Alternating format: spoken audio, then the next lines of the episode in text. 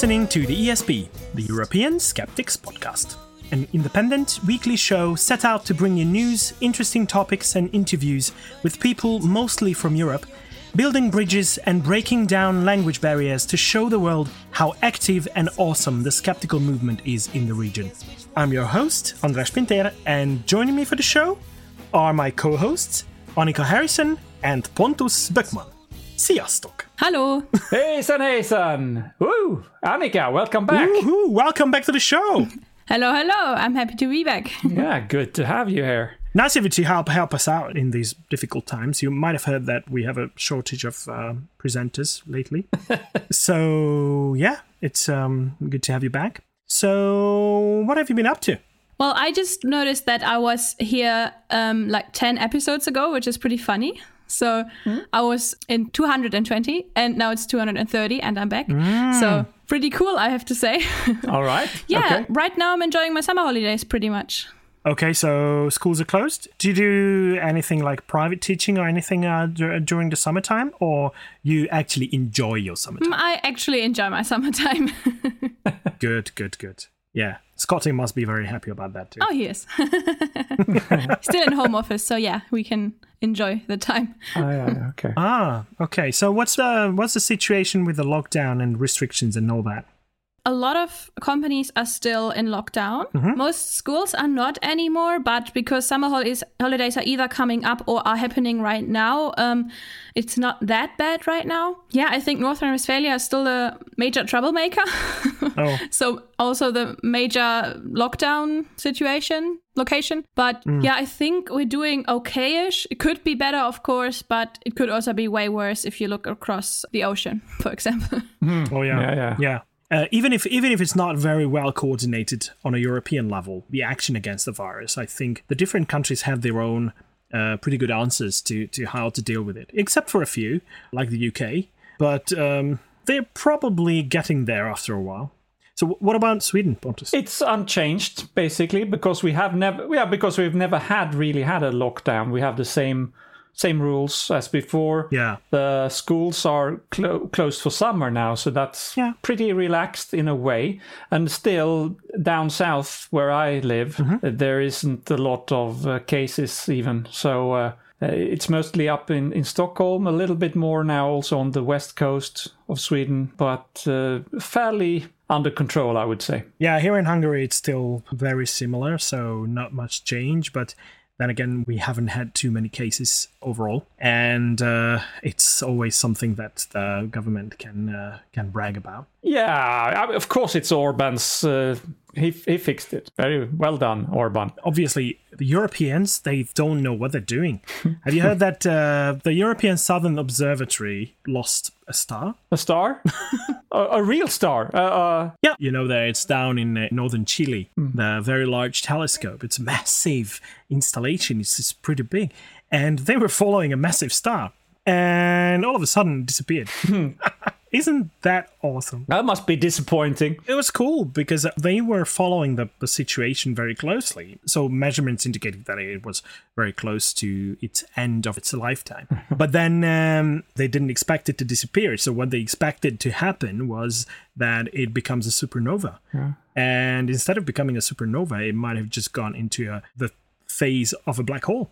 So it does happen occasionally that uh, a massive star just collapses into a black hole. Somebody just switches off the light. Yeah, it's pretty much that like that. But do do they think that's what's happened, or is it just? I I heard maybe that there was some sort of dust cloud in in between or something. That could be. Yes, and that it might be obscured, Yeah. partially obscured by by the dust, uh-huh. and obviously it became the brightness change became pretty pretty big. That is that is pretty cool. It's a great thing of science, uh, but uh, I think there will be a lot of material on it afterwards. They're obviously looking for it, uh, looking to find out what happened to it. So uh, yeah, we'll just keep an eye out for it.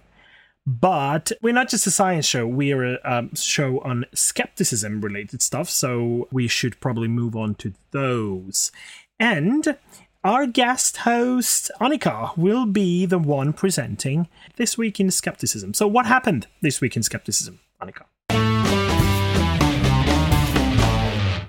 Actually, something really cool because this week in skepticism, but 135 years ago, Louis Pasteur successfully administered a rabies vaccine and saving um, the life of the boy that he did that to, um, which it was on the 6th of July, 1885. Wow. And for those who don't know, um, Louis Pasteur was a French biologist, and he's most famous for developing ideas about vaccines um, a bit further. And also, he discovered the um, principles of pasteurization, which is named after him. And he created vaccines for rabies and for anthrax. Also, I want to sh- uh, name that his medical ethics were controversial at that time because he wasn't a doctor, a medical doctor, still administered vaccines.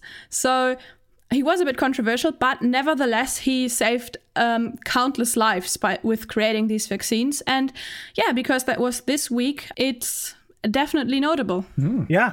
So um, he saved these boys' lives right after giving him autism, right? Yeah, of course. No, no, fake news. fake news. Fake news. Says who? the Who. Oh, the Who. Uh, yeah, yeah, yeah, yeah. All right. So well done, Louis Pasteur, and thank you very much, Annika. You're welcome. Let's move on to the next important segment that we have, which is when Pontus pokes. Hmm, hmm. Yes, yes, yes, yes. That's me then.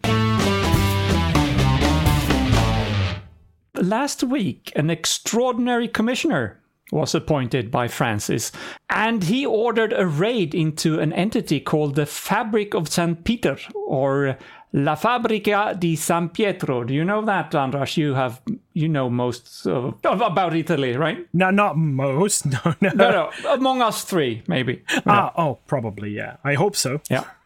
right?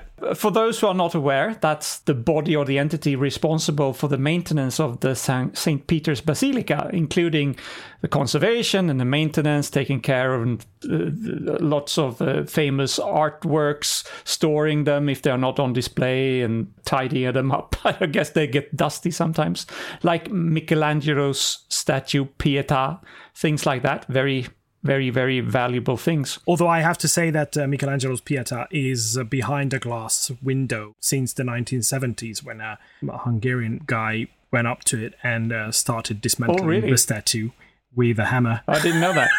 Yeah.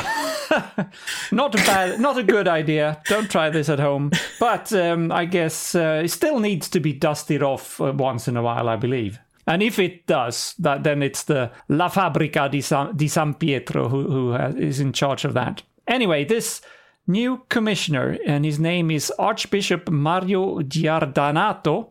He um, ordered this raid, and they confiscated documents and computers for investigation into possible irregularities. He was just appointed a, f- a few days before this, and uh, his task is to quote update uh, the Fabbrica statutes, shed light on its administration and reorganization its administrative and technical offices. So apparently there are allegations of nepotism, inefficiencies, and financial sh- financial shenanigans in that organization. So it's quite exciting stuff. Can't be. Nepotism doesn't happen within the Catholic Church. no, no. Hasn't ever. Uh, no, probably not. But if it has happened, I'm sure this special commissioner will find it out.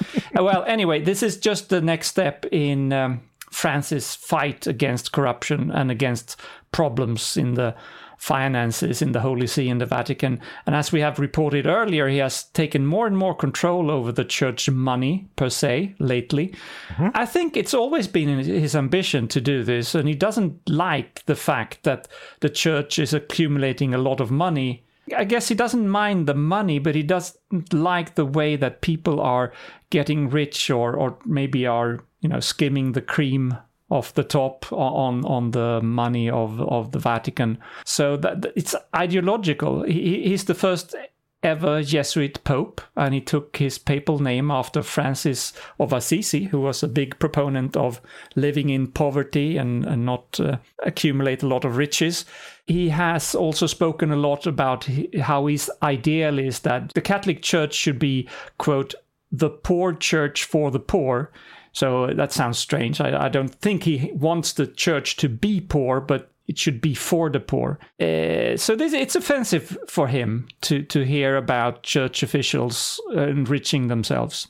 Also, there is the current financial crisis due to the Peters Pence scandal last year and uh, lost donations due to the pandemic, uh, which we've also have mentioned before. It, we have said this before as well that there is um, an estimated loss of 160 million euro projected for for 2020 uh, for the Vatican, and that's bad news. So he needs to take a grip over the money.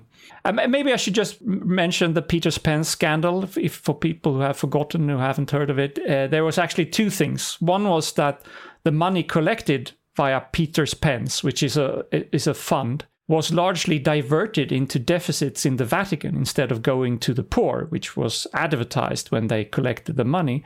And the other scandal was that another part of the money went to a huge real estate investment in London. Uh, again, that wasn't really supposed to happen. So, ideology and uh, necessity are both driving Francis' quest to clean up uh, the, uh, the Vatican financial situation. There is a good analysis about all this on the site called Crux, which uh, lists a number of actions and reforms that Francis has already taken to get this under control. And we have mentioned several of those, so I won't go into it again, but we will link to it because I think it's pretty interesting to read its analysis. Last week, I talked about speculation about what will happen after Francis. Uh, what his legacy will be and who will become the next pope, etc.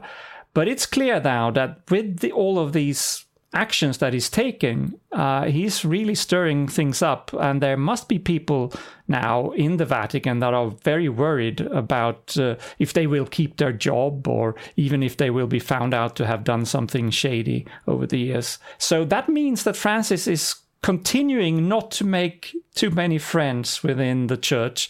uh, and I'm sure that several people would be glad to see him go. Every single time that you mention the name Peter's Pence, I cannot help but associate to Peter Pan, and then the pirates come to my mind, and the whole thing gets derailed. And then you stop the- listening to what I'm saying. I, I understand. Yeah. Ah, yeah. For fantasizing about Peter Pan. sorry, correction. I do not fantasize about Peter Pan. Well, it's okay, Andras. You, you're allowed. You just don't want to be an adult. Yeah, exactly. Yes, that's Never right. grow, never grow up, Andras. I fantasize about the world of Peter Pan. Anyway, that's all I had uh, about Francis this week. So um, we'll give him a rest until uh, next week. All right, thank you very much, Pontus. And that means that we're moving on to the news items, of which we have plenty this week. Okay, yeah, so maybe I should start mm-hmm. because a tourist from my federal country actually brought corona or COVID back to the northern coast of Germany. So now our authorities or our government, they now warn against actually going on summer holidays at all. It's not a travel ban yet, but they strongly suggest that you don't travel at all because, I quote, the virus is not taking a holiday either. That's true. So hmm. they say if you really have to go, you should always keep your distance, wear a mask, follow the instructions, and so on. But the beaches on the German coasts are very busy and very full right now. So you can see how, how hard it is to keep the distance actually. And yeah, the fear with the coastal regions are rising because they really afraid of um, getting people from Northern Westphalia yeah to bring more more covid in and yeah they say you should definitely check um, how many cases are around in the region you want to travel to and they say you shouldn't go into a holiday region that has a lot of cases. Like like the ones that are in lockdown right now or the rural areas also not not very positive, right? Oh, they are very positive because of positive cases, but um, you know what I mean. Oh, Bad joke. okay. yeah, but they say there are several several regions where you shouldn't go to, but you should definitely always check before you actually go. Do they specify as to how many cases uh, could be considered a lot? Or Mm, That didn't really say that, but to give you an idea, the county where I live in, mm-hmm. we have like 0.67 cases in the last week. So like not even a full one. I don't know how that number comes up, but okay. That's interesting. Whereas like Gütersloh, the one that with the scandal, they had like I think at one at one day they had like two to four hundred. So Yeah. that's a big difference. that is a massive difference. Oh my Yeah. god. I- are there- Is there a lot of testing going on as well? Yeah, still very like it's it's very good because Germany's still keeping up with that at least. All right. All right. So, um, talking about testing, you've probably seen that a report is making rounds in the news, mostly online, that Spanish researchers in uh, Barcelona found SARS CoV 2 virus particles in a sewage sample from back in March 2019. Wow. The obvious reaction from a skeptic's and indeed an epidemiologist's point of view is to take the report with a pinch of salt. But COVID 19 conspiracy theorists uh, were really quick to pick it up and start citing this report as proof that the disease has been around for much longer and the current worldwide hysteria is generated by the lizard people over nothing. So, what the heck is going on there? There are recent studies that indicate the presence of the novel coronavirus in Europe much earlier than previously thought. Uh, some studies suggest that uh, the virus was circulating in France and Italy already in December 2019. But those studies are based on hospital cases and retrospectively confirmed by PCR tests as well. So the scientific community has basically no problem accepting that. Why would it? It's not implausible. It's a bit early because uh, some some of these countries only reported their first cases in November, in uh, January, or even February, or even even later. So it's a little bit surprising, but it's not implausible. In fact, even the WHO said back in May that it wasn't even surprising, and countries should check their hospital records from that period to better understand the outbreak and to understand whether the outbreak actually happened much earlier than we previously thought. But what about this claim that even back in March 2019 it was present in Barcelona? Now, first we have to understand that this report, written by researchers of the University of Barcelona, was published as a preprint paper on uh, Medar XIV, which is the preprint server for health science papers. This is something like a crowdsourcing peer review process. It's it's pretty good. So it needs to be evaluated before we can start drawing conclusions, and it hasn't been evaluated properly yet. But what is it that they actually found?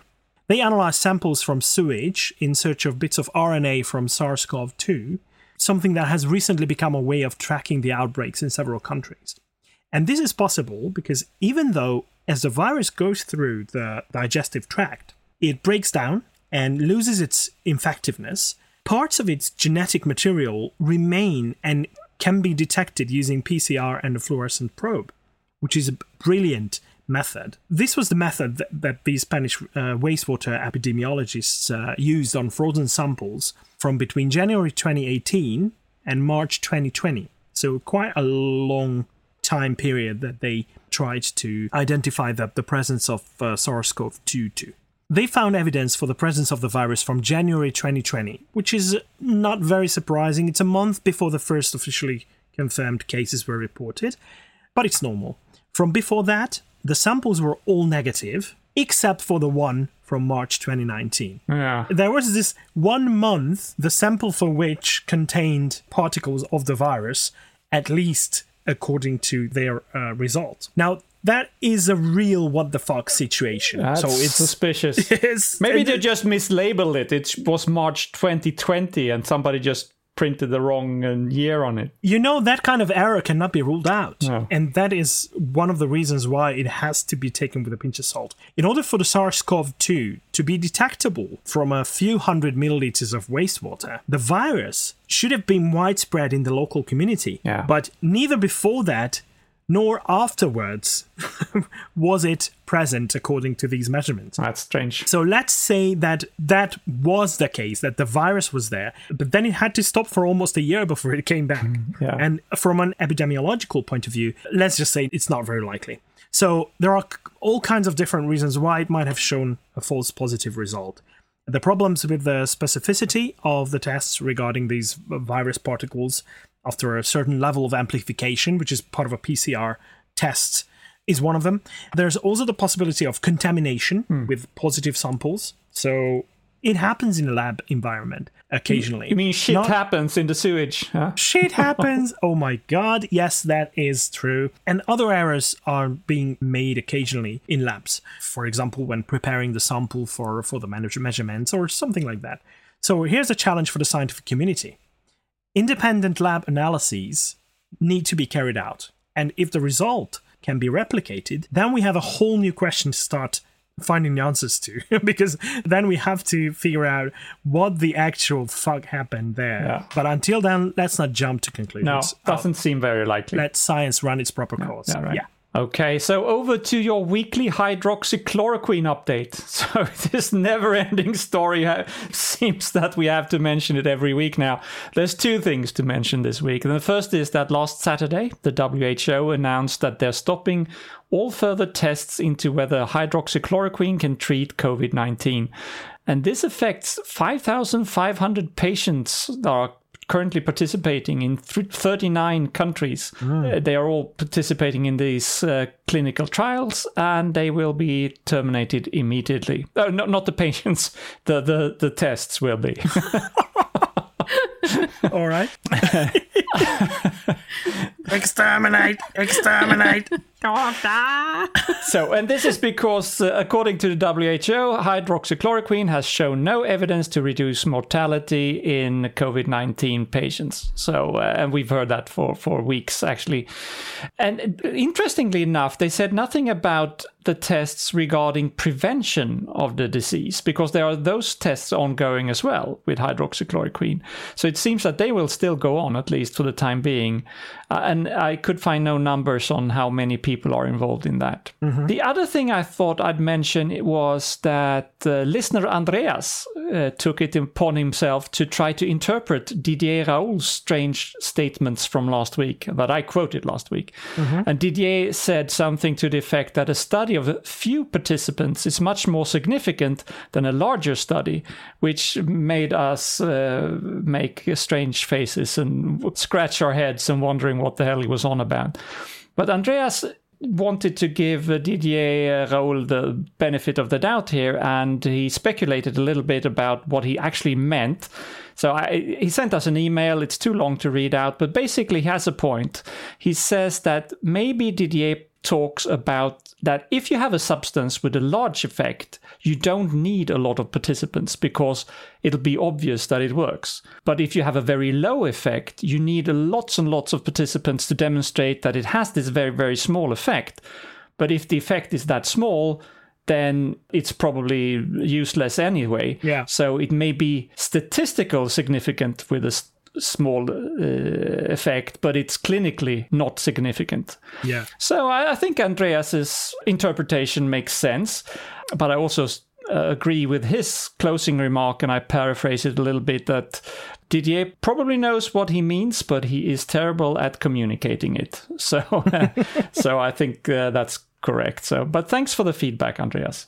Appreciate it. I think uh, part of your conclusion last time when you talked about that was something similar. Yeah. That uh, it might be that he knows what he's talking about, but he, he doesn't know how to say it. Yeah, yeah, yeah. I was just trying to be nice, actually, but uh, Andreas actually pointed out how it could be uh, a cor- more correct statement. What he Yeah, said. yeah, yeah. And it was it was really nice to read Andreas's um, explanation of the of the situation. From these, we can learn quite a quite a lot. So uh, keep them coming, people. Absolutely. We are always very happy when we get any kind of feedback. Yeah. So the WHO, you mentioned the WHO, and we uh, talk about them quite often. In fact, throughout the, the COVID 19 pandemic, they've received quite a bit of attention from the public all over the world. And uh, they've been in the center of the communication about the disease, and um, different countries referred to back to them when they decided on healthcare measures as well. So it's uh, only fitting that uh, finally the WHO decided to launch a podcast. So the new podcast from uh, the WHO is called Health in Europe. And uh, that is uh, covering the 53 member states of the WHO Europe region or European region. Uh, we've already talked about that, that it's not only Europe, it's a much larger area. It's a much larger They area. have a very wide definition of what's Europe, yes. Yeah, so part of Asia is basically uh, taken taken over by Europe, apparently, uh, at least in the, in the WHO's eye. And uh, the first episode has been published. By the time that this goes out, there will probably be even two. And uh, obviously, we will link to the webpage. But I've been expecting something about COVID 19 as well, but it didn't happen. So, what, they talked about was uh, the Health Evidence Network report and um, they were talking about alcoholic drinks and how the poor labeling of alcoholic drinks led to misleading consumers about uh, what is in the bottle and uh, not giving them proper information and not a single word about covid-19 which in these troubled times i think is a bit of a surprise Really? I think it's a poor choice of uh, topics at this time, but I have to say that um, the the actual product that they put out, considering its its quality, is pretty good. So I do recommend it. I think it's it was 15 minutes, so it's uh, easy to listen to. Yeah, yeah. no, uh, we welcome the competition, of course, and uh, probably the reason why they didn't talk about COVID nineteen was that they knew that we are already covering it so well on our podcast. Oh yeah, we talk talk a lot about it. Yeah, must that's right. must be that. But we talk about other stuff as well, right? Yeah, so from good news, so to say, to bad news, um, because the Ukraine is at a high risk for a polio outbreak. A commission for um, polio eradication found that out. They assessed the risk of transmission um, of the polio virus in 41 countries, and they found out that the risk in Ukraine is very high because right now only 30% of young children actually received all the necessary uh, necessary doses of the polio vaccine. Thirty percent. Yeah. God, with polio, it's really not a, Jesus fuck. something to toy around with. Yeah. Oh my God. Exactly. Yeah. Like coincidentally, my granny just last week told me about a polio outbreak when she was little in her region, and she said that like neighbors actually lost two children, and one uh, child after that was in a wheelchair. So it's it's really bad. It's not like a, a sickness you get as a child and you get over it, like a cold or something. It's really it's really bad. And the problem is that the commission found out that the vaccination coverage rate won't even reach 95% of like for the society by the end of the year. So the herd immunity is already in danger too. Yeah. So it's, it's very problematic because, as we just said, yeah, the only way to avoid polio complications like yeah respiratory failure, paralysis, or death is to get the vaccine. And um, yeah, this is very very problematic and very troubling. Yeah. Yeah, I I wonder what it is with Ukraine and vaccinations. They are not very good at that, to be to understate it. They, they were the top of the measles cases last year. Now polio. I wonder what the hell is happening there. Well, a lot is happening there, and uh, part of that is uh, what's coming from Russia. So they have this big brother that uh, keeps thumping on them, and it's I wouldn't really swap places with them at any given time. But with the Russia thing, I think Russia has a say and, and has his hands dirty with uh, Ukrainian political happenings as well. So recently, we can say that we keep hearing about Russian disinformation campaigns, right? And uh, not only meddling with the U.S. elections, that that is obvious, that one of the obvious examples, uh, but changing public discourse about virtually every topic, shifting debates towards absolute madness with uh, uh, spreading all kinds of bogus claims, distrust in public affa- uh, offices, and wreaking havoc all over the world.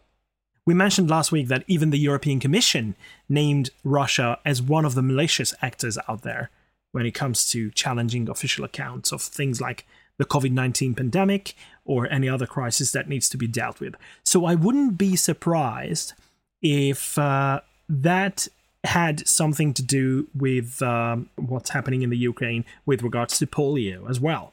So, if disinformation campaigns are successful, and they seem to be very successful, and this one that I'm, I'm going to be talking about now focuses mainly on Ukraine, actually. So, usually, when these nefarious actions on Russia's part are revealed, they usually lead, uh, lead to Russian high offices like the Internet Research Agency or IRA or GRU, which is the Russian military intelligence. And they've been identified as the actors behind all the disinformation campaigns coming from Russia, or most of them. But a social media analysis firm called Graphika has found evidence that a third entity has been at work since January 2014. They name this cluster of actions secondary infection, and they only assume there is an actual entity behind these actions based on the distinctive patterns they find found on all 2,500 incidents that took place on a range of 300 different platforms in seven languages. So, this is how massive this operation is. They operate in a hit and run kind of fashion using burner accounts, which is uh, media accounts that are set up for the purpose of planting an idea and then they disappear. So they don't keep it up. They put together a fake account, but they don't maintain it. They don't use it to to gain audience and gain a large follower base.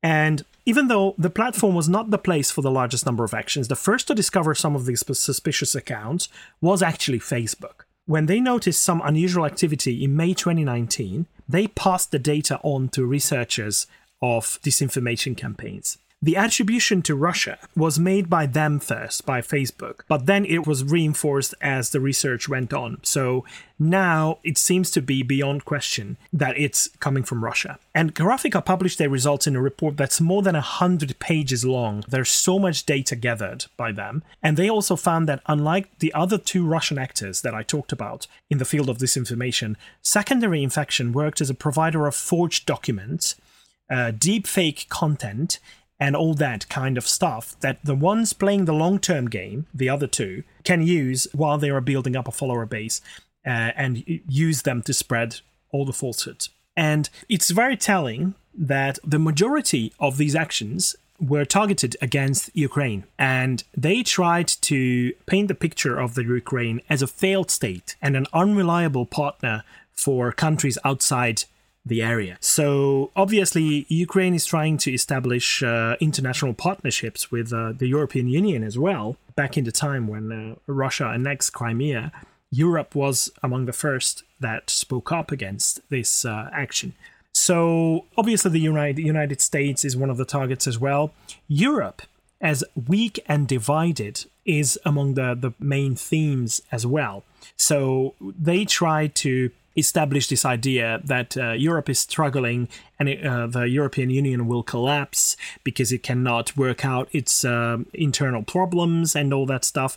So imagine what what this um, entity does is that they plant these falsehoods, they plant the ideas, and then the others can pick up these ideas and run with them and uh, this is how we we have no idea where a certain idea comes from but it circulates as a fact after a while. So it's definitely something that looks like a, a coordinated effort. So obviously the critics of the russian government are being pictured as uh, uh, morally corrupt alcoholic uh, even angela merkel was uh, found to be an alcoholic by then. Ooh, really? So obviously, yeah. So they started spreading the Coming idea. from Russia, where they drink nothing but yeah, vodka. obviously. Yeah. And uh, mentally unstable leaders of uh, Europe, and uh, that all that criticism against the Kremlin is uh, just Western hypocrisy and uh, Western political plots and all that stuff. So this is pretty scary. And it seemed like Russia is not sitting on their butts when it comes to muddying the waters and and uh, causing trouble. But when you add the, all that to the fact that Putin just got the green light from the voters, 78% of them in support of him staying in power until 2036, I have to say this makes me really nervous about our future. Yeah, so I do recommend checking out um everything about, about secondary infection. I could have told you a lot of things about their findings, but it's best to walk through it and uh, and finding out the numbers. Uh, when you look at the the dates, the actual dates, uh, the different month when their activities started to go up, and you put together recent history accounts, then you will find the connection. So, for example, uh, anti-immigration uh, and is- uh, anti-Islam sentiment uh, was planted by these actors right at the time when the refugee crisis started in late 2015. So those are connections that, that can be made when you actually walk through all the data that uh, Graphika gathered about this. Wow. So, as misinformation goes, this ne- next news item is a little bit smaller in scale, but still worth noting. I would uh, say. I'm sure many of our listeners are familiar familiar with the movie Fargo. Have you seen it? No, I haven't. No? Okay, you should. It's a really good movie. It's a very good movie. Yeah, yeah. Um, the brother brothers Coen who, who did it, it. It's really, really good. Uh, and for those who has seen the movie, they may remember the famous scene where one of the bad guys put a dead body through a wood chipper and the blood was squirting all over the, the, the snow there. It was quite a graphic and gory scene, uh, and somehow almost funny in the same way. So it's it's uh, just goes to show the Coen brothers they are very good at making uh, interesting movies. Anyway, that that guy who was putting the body into the wood chipper right. uh, is actually a Swedish actor. He's called Peter Stormare in his new uh, in, in when he is in the US.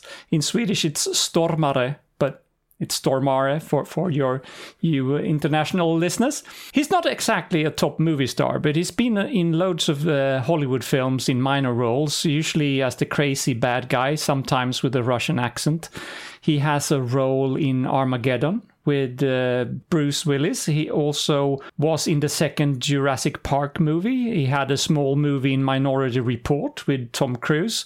Uh, he was in The Big Lebowski, and he has popped up as a TV guest or a guest on TV shows such as Seinfeld. So he's f- famous, but not so famous guy, but very well known in Sweden.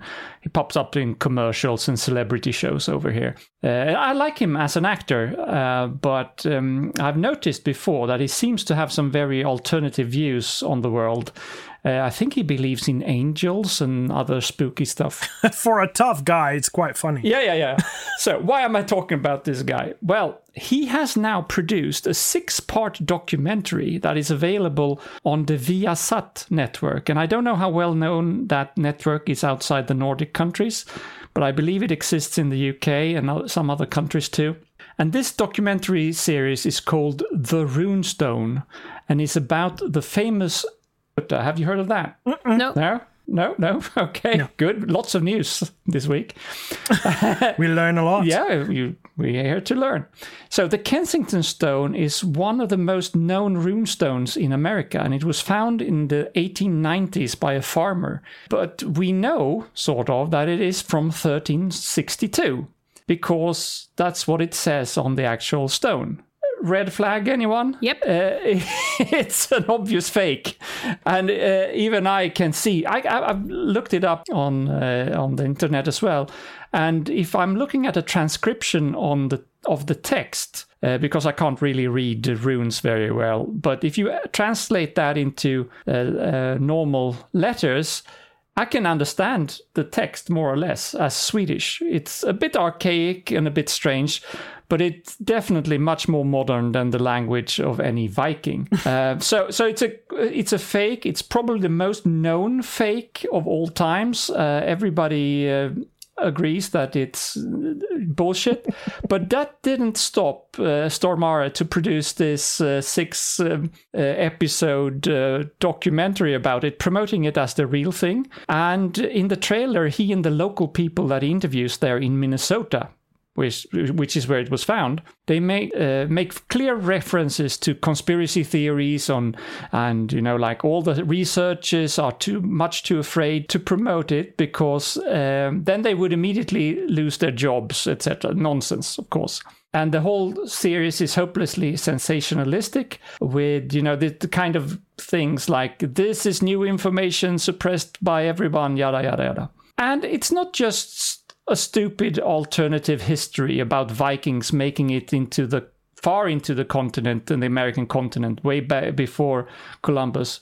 But it's actually also damaging to, to Native American Indians by, by uh, suggesting that Swedish people have claims to part of the country which go back much further than, than the creation of the United States.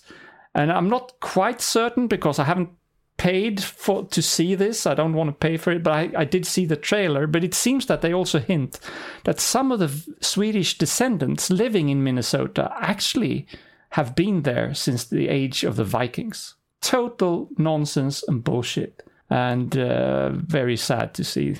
Well, um, yeah, there are places in North America where the Vikings were present, parts of uh, Canada. They reached, and uh, they even had a, a Viking establishment there, village, a small village that they found in Newfoundland. But yeah, that's about it. They didn't make it into Minnesota, and when they did not make not. it into Minnesota, they did not Yeah. carve a, a rune stone with modern Swedish on it. So. Yeah. So what what was this uh, the the name of this guy again? Uh, Peter Stormare. Okay. Yeah. Haven't No, no, you should- ever. The only action movie star that I know from Sweden Yeah. is uh, Dolph Lundgren. Ah, okay. That's it. Yeah, he goes back a while. But if you see a, a movie with him, like uh, Minority Report, he has a great little side. Okay. There's a scene where it's quite brilliant. So he's a good actor. And in Armageddon, he is the guy up in the satellite or whatever it is where they refuel on their way to the asteroid that's coming. Oh, There's a Russian guy there who is really running that like a petrol station. It's absurd, but he's very funny. And he plays the Russian guy. He plays the Russian guy. Yeah. Nice. Okay, from falsehoods to fake news. Facebook has been identi- identified as one of the sources of um, and one of the greatest means of uh, spreading fake news and falsehoods. And that occasionally leads to things like um, violent acts that uh, Facebook fails to filter out when people celebrate these violent acts. And uh, it obviously came to um, the attention of the public when uh, George Floyd was killed and the large scale movement started, Black Lives Matter. Now, Facebook still refuses to change their company policies that uh, have been so beneficial financially to the company. And uh, this is why they've been very hesitant, uh, even though uh, fact checkers, including Snopes, for example, that worked with Facebook for two years as a fact checking partner, but some other fact checking partners left Facebook because when they made uh, certain recommendations as to how to change their policies, Facebook refused to do that and refused to listen to them. It tells us a lot about how the company doesn't really care about societal changes and problems. But uh, some people do, and there is this guy, um, Jim Steyer, uh, from the uh, Stanford University, and uh, he's a law professor. And he started a campaign that is called Stop Hate for Profit. And uh, it's working pretty well. Apparently, in the last couple of weeks, uh, 800 companies, large companies, large firms, international companies, joined this um, initiative. And that is basically a Facebook advertising boycott. So they try to work around Facebook's uh, company policies and they try to make Facebook change all those and uh, pay more attention to hate speech and uh, not giving a platform to hate speech. And obviously, some people are uh, speaking out against uh, those policy changes because they say that um, in order to counter hate speech, the best way to do that is um, to give platform to more debates and debate it out in the on the open. But uh, unfortunately, it's not how it works because for some reason, hate speech and everything that's emotionally driven is uh, much more uh, catching and that generates generates much more traffic. So this boycott seems to be working because uh, recently Facebook announced that uh, they are teaming up with um, a new fact checking organization. This time it's Full Fact. We know Full Fact. Um, They do a very good job at uh, doing the fact checking. We occasionally come across uh, something that they found. And um, they say that um, it's the media literacy campaign that uh, Facebook does jointly with Full Fact now and uh, we'll we'll see how that happens. But that happened when 150 companies, including Coca-Cola, uh, joined this uh, international "Stop Hate for Profit" uh, campaign, and uh, since then. A few hundred more joined this uh, campaign. So we will see if that is enough for Facebook to actually try to do more about uh, countering falsehoods and uh, hate speech as well. Why I keep talking about the two as they were very similar and they were equal is because the roots, the basis of hate speech is always some misleading information or mostly is misleading information. So if we are open-minded enough, if we are well educated and if we are well informed, then uh, it should not happen um, to hu- human societies. So uh, I think it's time for Facebook to do something about that.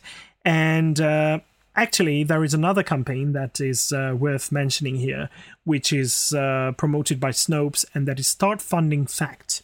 So, apart from Stop Hate for Profit, Start Funding Facts is a counter project, basically.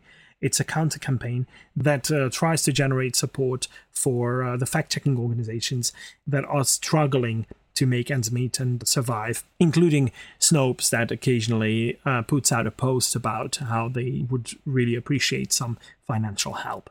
So it's time for us to consider whether it's worth giving Facebook some money, even through advertisement by large companies, and how much we would like to support fact checkers.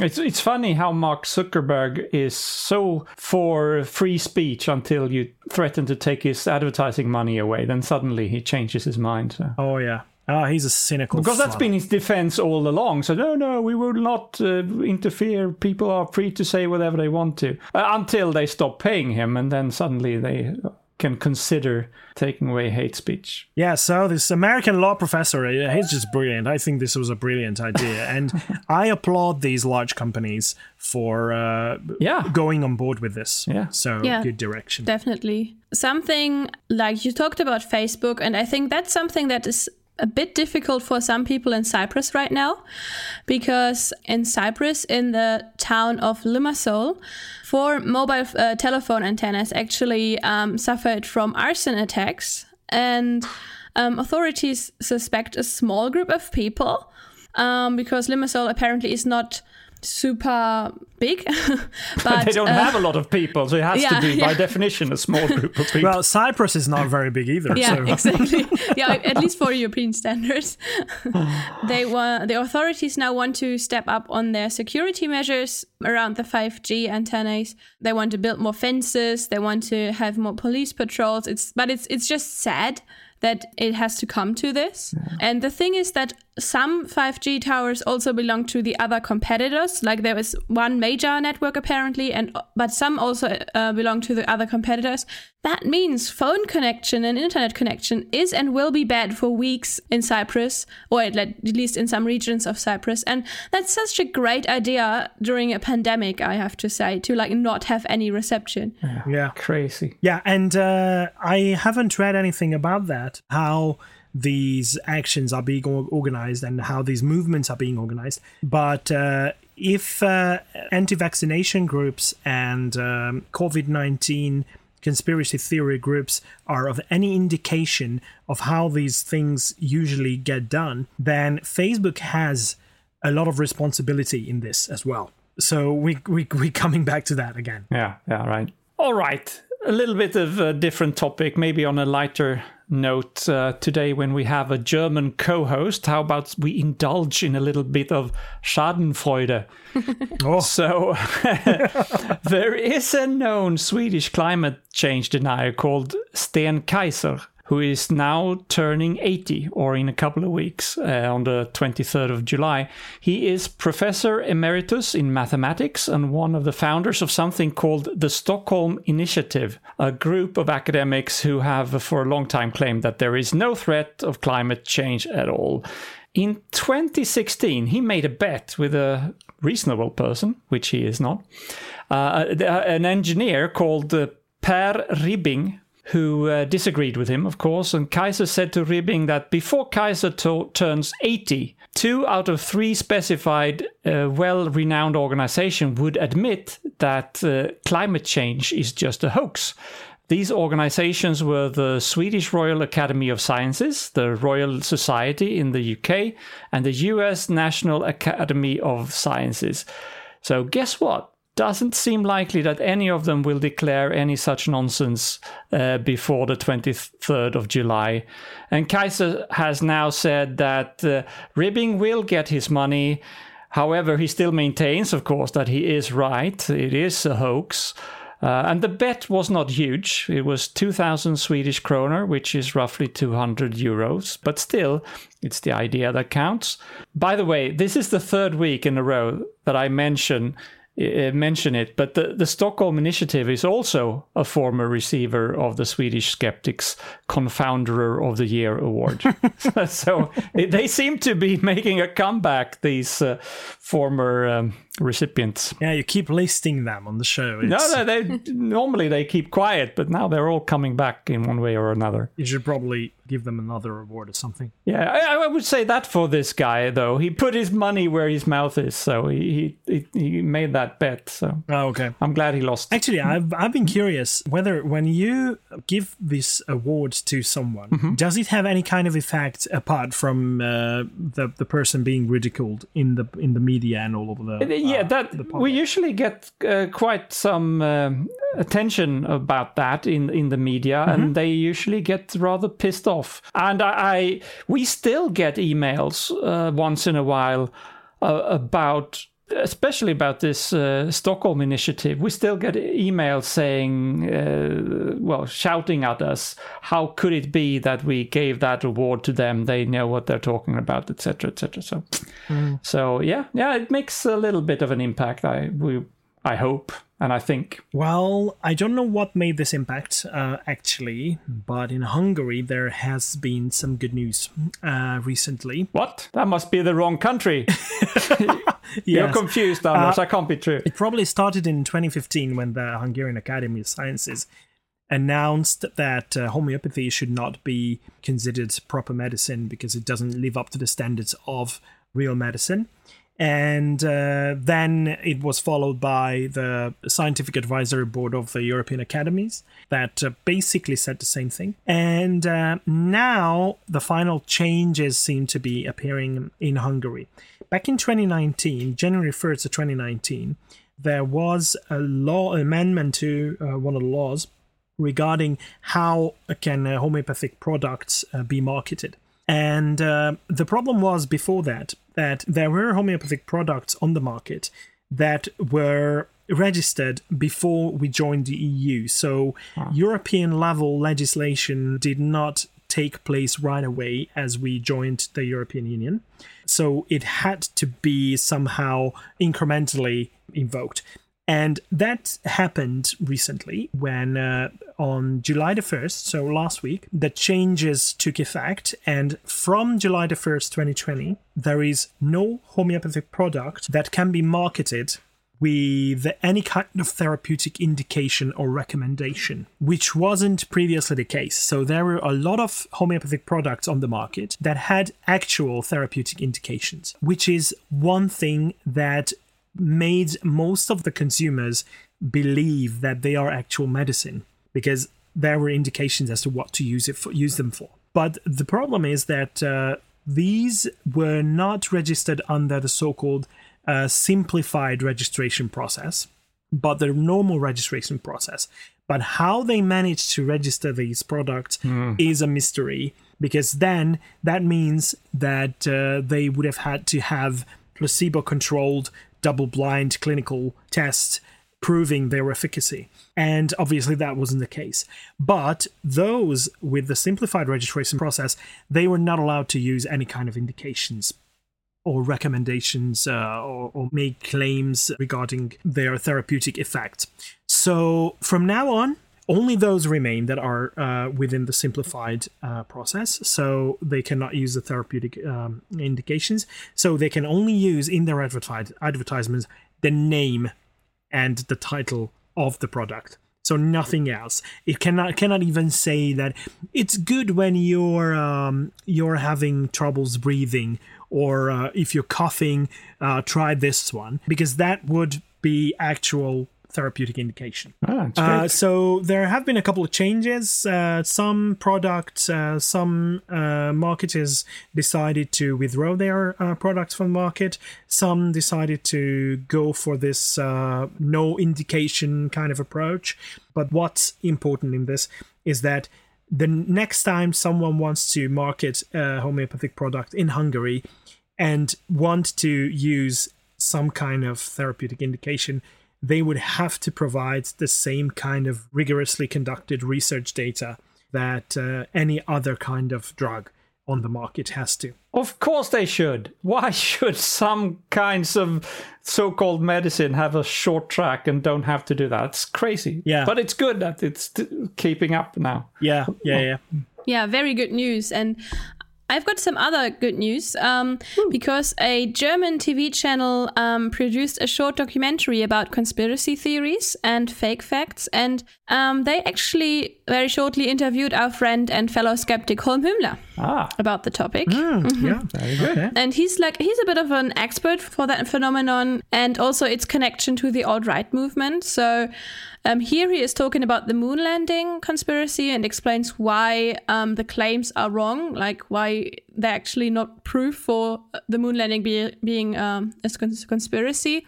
And um, what I found interesting is that although the show is called something like conspiracy theories, Holm Hümmler actually prefers the term conspiracy myth because he says a theory is either a colloquial word for an idea or it is a term for a scientific work like theory of evolution which is not like something that you like oh yeah maybe it's right or wrong but it's something that's definitely proven.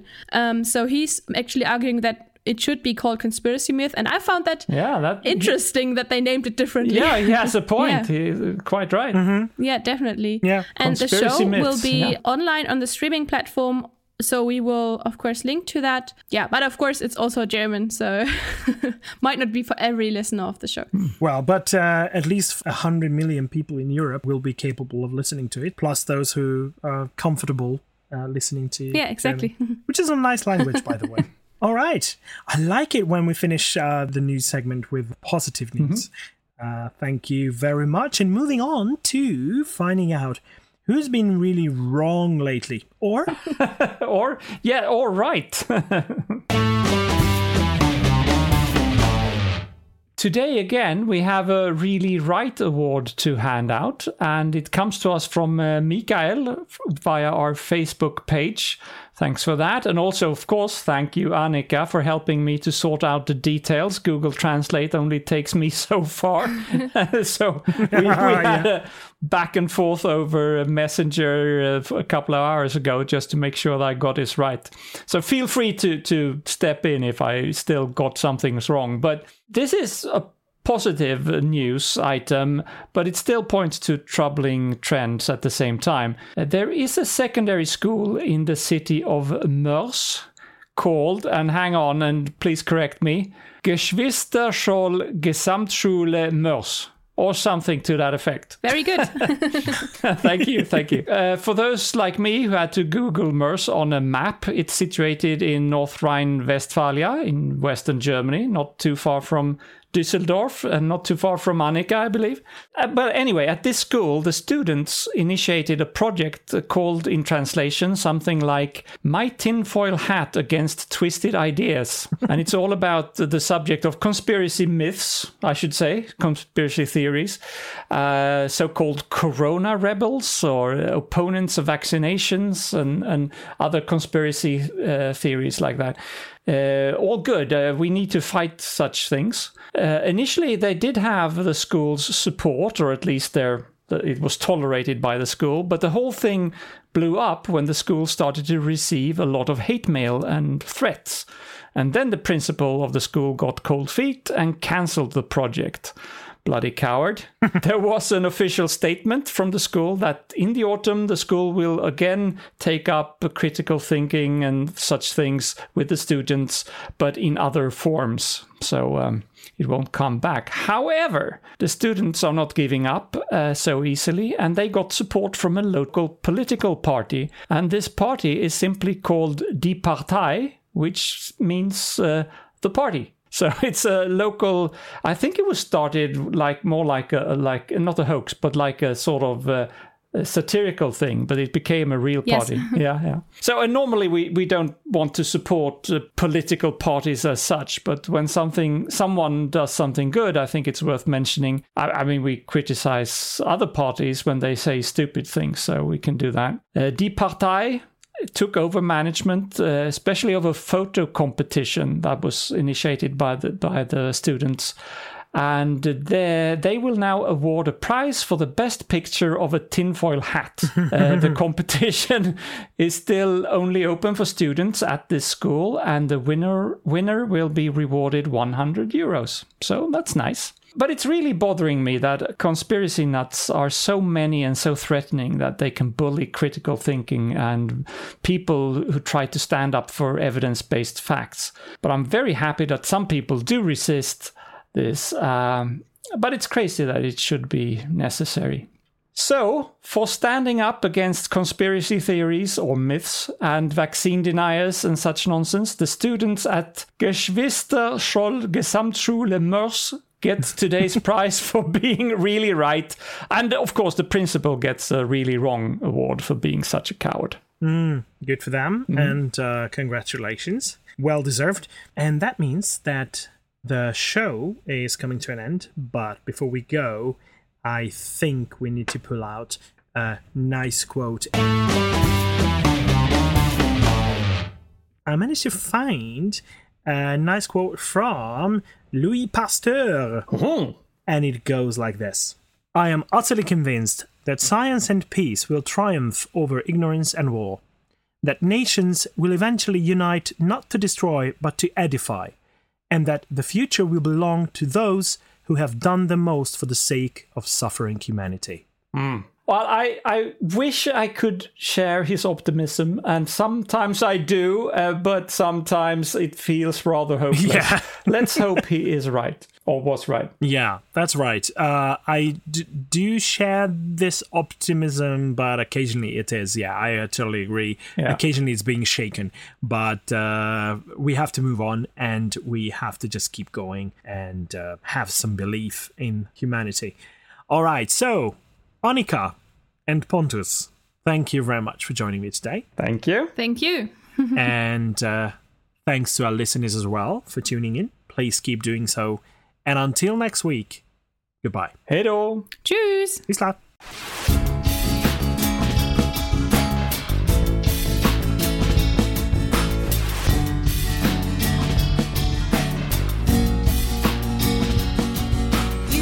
This has been your ESP experience. The show is produced and recorded by the ESP.eu. Join us again next time, but until then, please send your feedback, comments, or death threats to info at theesp.eu. We would also love to hear your ideas and suggestions regarding future episodes, as well as news from your country of residence that might interest others across the continent. If you have a local event or organization to promote, please don't hesitate to let us know, as we are more than happy to help. All music in the program was written and performed by Kisha J. Gray and George Schwab and is used with their permission. Please check out our webpage at www.theesp.eu, follow us on Twitter at espodcast underscore EU, and like us on Facebook. I don't know how you can believe. I'm your host, Andras Pinter, and joining me for the show. Almost made it. And it's the easy part that I cannot do. yeah, yeah.